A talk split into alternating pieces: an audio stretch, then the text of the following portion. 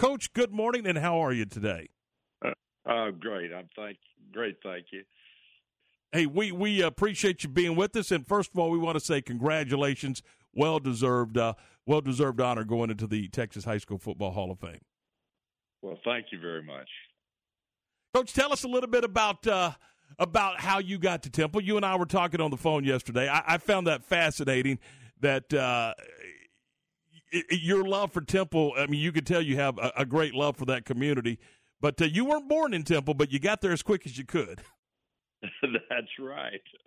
No, I was an old California boy. It's just my mother and I lived together for a long time after my father left, and so for about 6 years we were in a town called Belfar, California. It's just outside of Long Beach, 20 miles outside of L.A., and it's about just 8 miles from Pacific Ocean. And it was during World War II. You probably don't remember that too well, but I was, when World War II ended, I was about 8 years old, and she had a job in Douglas Aircraft where she made airplanes.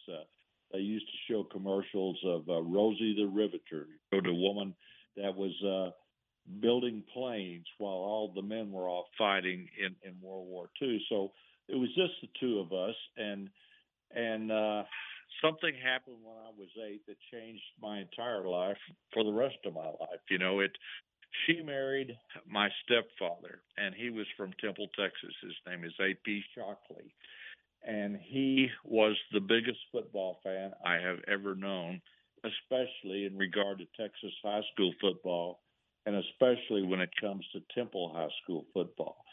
So in the years that followed, there was hardly a week went by that he didn't relate a great Wildcat football story with some legendary player from the past. And I know he had to repeat many of them, but it didn't bore me. I looked forward to them. And eventually we began to spend his 2-week vacations back in Temple, Texas. And it was a 1,600-mile drive through the Mojave Desert in the month of August, and cars didn't have air conditioning at that time, so it was a unique adventure.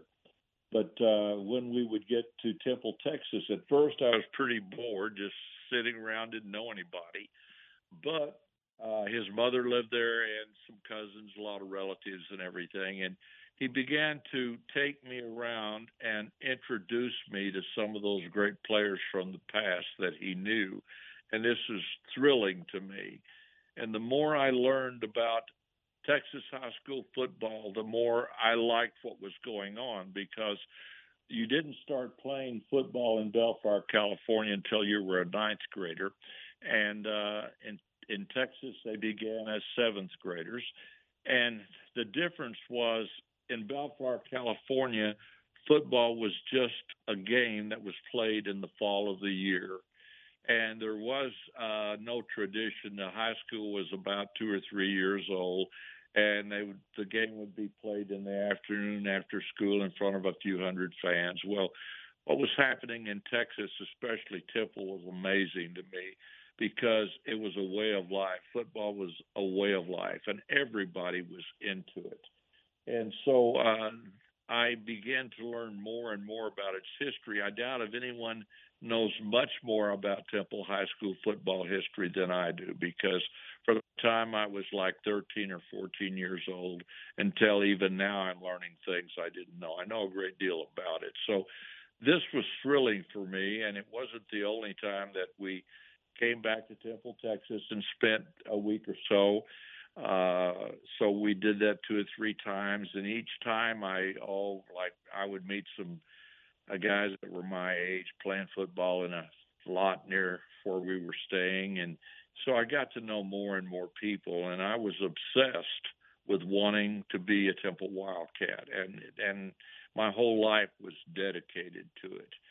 Well, my mother, of course, they had to go back to Temple. My mother, she wasn't for that. She was a sweet, wonderful lady. I loved her, and I understand that we had spent almost every day of our lives together, and she wanted to be with me through the high school years. So it was a challenge. The last summer I visited Temple. It was just before my ninth grade year. We were going to visit Temple, go back to Bellflower, and then I'd start playing football. And all of those days that I was there, I was doing everything I could possibly think of to remain in Temple, Texas. Well, everything I tried, it was still no. And my stepfather was on my side because he would like to see me be a Temple Wildcat. But eventually, we were able to talk my mother into it, and we arranged for me to stay with my stepfather's mother. That's where we stayed when we vacationed there. And so she offered to keep me and try to take care of me. And so we're able to get it done. And I enrolled in Temple High School in the fall of 1952. And my dream was to be good enough to play for the Temple Wildcats and hopefully someday be good enough to play college football in the state of Texas. My dreams came true. In fact, the very first year I was enrolled as a ninth grader, 15 years old, 6'2", had some mobility, and I certainly had size. And they Temple played for another one of their state championships. They played in the state championship game that year, 3 months after I enrolled. Of course, I was playing junior high football, as they called that year. But I got to see them play in Baylor Stadium versus Breckenridge that year. And they had played the year before against Breckenridge for a state championship. And all in all, throughout history, Temple has played for nine state championships, okay, in nine state championship games. Back in the 1930s is kind of when it all started for Temple. They were known statewide as being a really good football town. And they played their first state championship games in 1939, 1940 against Amarillo High and Wichita Falls High. But like I said, they played in nine more state championship games. The last two games that were state championship games were played at AT&T Stadium there in Arlington against Aledo and Highland Park. Now, look at that situation. Started in 1930s, played just recently for a state championship. That's 80 years. That's nearly a century of playing for the state championship. Now, they won some. They lost some. When they lost, they were always close within like a touchdown. But they had another thing that was unbelievable in that starting in 1976, Temple did not lose a game on their regular schedule for 5 years. That's almost as great as winning a state championship. So for 5 years, they were 50-0 in their regular season game. So their tradition is so great, and I can name off just one great star from the past after another that were great football players in Temple, and you would recognize some of those names. So that's what I was striving to do. My dream came true. I succeeded in what I wanted to do, and, you know, it was my life because I ended up coaching for over 30 years, too. So football, which was Temple, Texas to me, was my way of life, and it's just a blessing to have lived in this great town. I still live here, retired here, and I'll tell you something about Temple. They have tremendous fan support. That fan support is still there. The only thing hard to get in Temple, Texas is a season ticket. And those fans are still there, and they travel well. And I predict somewhere Temple's in the playoffs now nearly every year, especially with four teams in the playoffs. And I predict they'll be back again in Arlington sometime in the future. And it's amazing. You know, almost 100 years of playing good football. So That's why I love Temple, Texas, and that's why I retired here, and that's why I begged my parents to leave me here. The good news is when they left me to go back to California, they got to move back about a year and a half later, so we became family again, and they got to see me play as a junior and a senior in high school. You had a great high school career. You went on and played at Midwestern State, then at Texas Tech, and as you mentioned, you coached for 31 years. Talk a little bit about your coaching career. Obviously, you got to coach back at Temple, and you got to coach your son, Brett, who's also a member of the Texas High School Football Hall of Fame.